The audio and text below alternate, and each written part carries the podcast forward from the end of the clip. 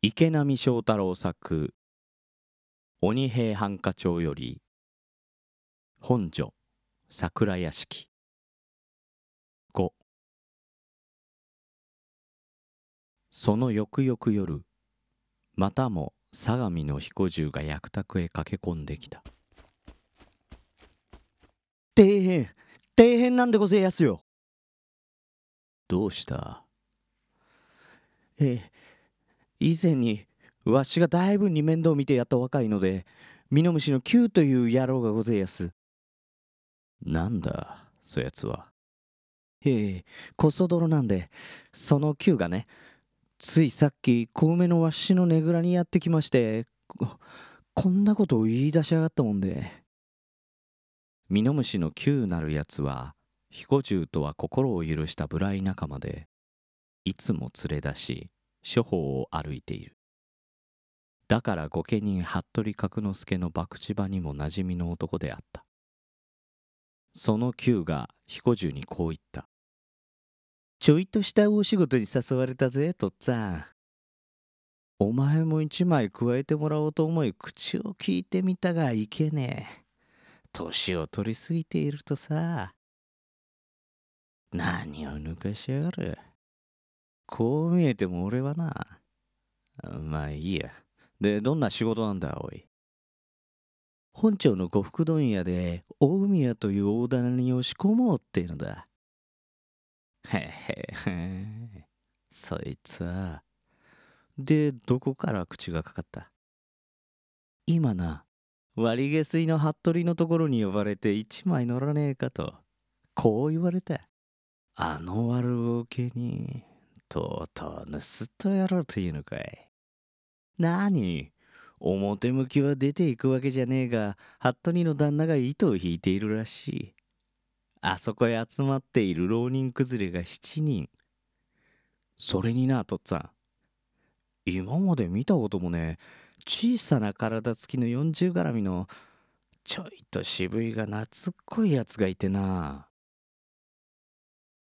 小川や梅吉に違いないと睨み彦十は巧みに旧行の話を引き出した。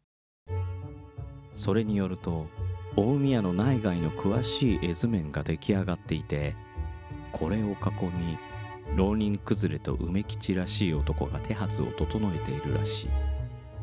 しかも急ぎ働きと見え数日中に押し込もうというのだ。こういうのは真の強盗というもので情け容赦もなく邪魔する者は皆殺しにして金品を奪い取る。というのである。まさに小川や梅吉に違いない。しかも服部の妻となっているお房が昔は苗木として収まっていた大宮へ押し込もうという。なんかある。お房さんも一枚。噛んでいるな。平蔵としてもそう思わざるを得ない。小川や梅吉も高飛びの金を得るために少々焦っているらしい。そうでなければミノムシの球のようなコソ泥を仲間に入れるわけがないのだ。平蔵たちの追及が厳しいので梅吉は一時も早く他国へ逃れ盗賊としての再起を図るつもりなのであろう。でその球とやらはどうした？酒を飲ましてやり殴りつけて気絶させ猿器をかませておいて。かわいそうだが縛り上げて戸棚の中へ放り込んでありますんで。ねえ旦那。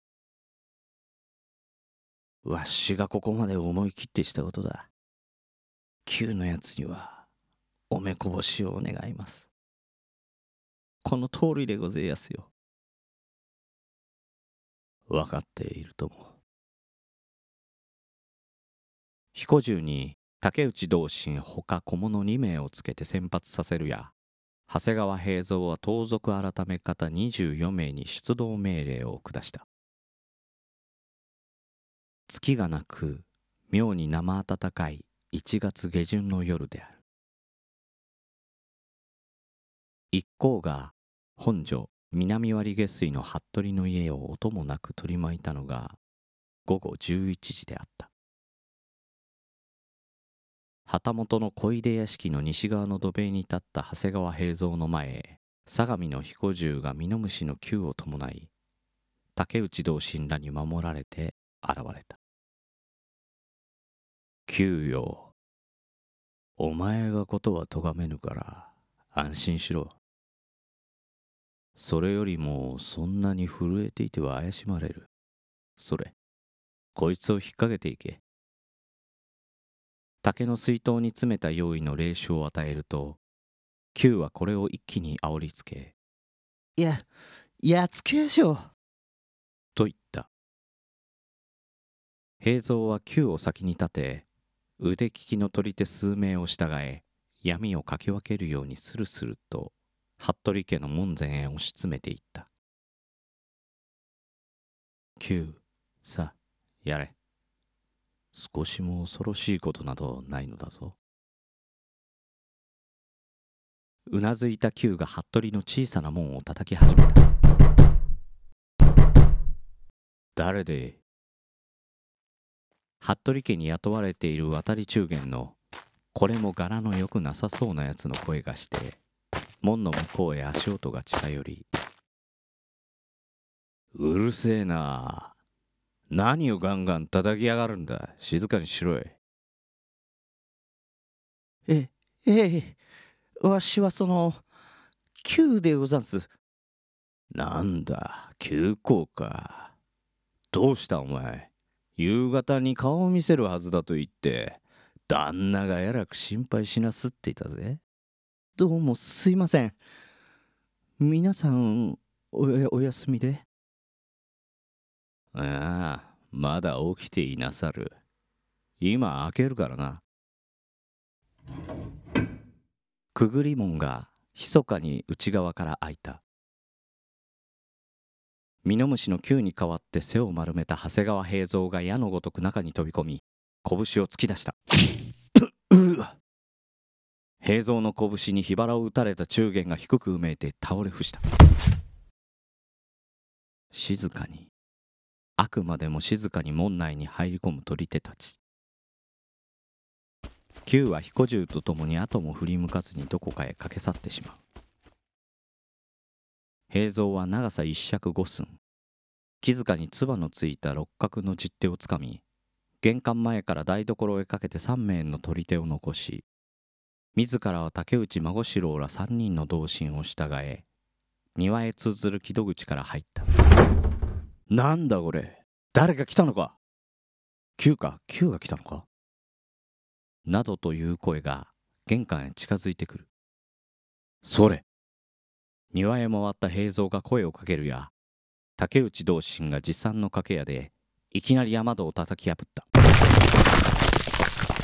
屋内のやつどもが逃げる間もなく暗遁を吹き消す間もなかった踊り込んだ長谷川平蔵が縁側から奥の前へ踏み込むと誰だやろうなないしんこいつ一斉に立った数人の男たちの向こうに平蔵は人相書きそのものの小川や梅吉を見たさすがに梅吉は泳ぐように月の前素早く逃走路を見つけようとかかるそれへ平蔵は一尺五寸の十手を思い切り投げつけたものだ。すごい音がした。飛んできた鉄の十手に頭を打撃され小川や梅吉はのけぞるように転倒した。土星と悲鳴が湧き起こった。竹内同心が気絶をした梅吉へ踊りかかるのを横目に入れつつこやつどもを生かしておいてもためにならん歯向かう者は切れ。と平蔵は抜き打ちに浪人崩れ二人を水もたまらず切って捨てたものである。この辺りが火付盗賊改め方の荒々しいやり口であって答えた同心たちも一斉に抜き払い切って回る百姓取りの住居だし狭い屋内に入り乱れて切り合う。凄まじい強音の中で平蔵はちらりと奥の根間らしいところから飛び出し裏口へ逃げた中年女を見た。どうせ逃げられまい。思いつつまた一人庭先へ転げ出ようとする浪人崩れの首筋へ平蔵は峰打ちの一刀を浴びせた。なんとか表へ逃げたやつどもも役所の高張提灯を掲げてひしひしと取り囲む取り手の手にかかり一名の逃亡者も許すことなく一網打尽。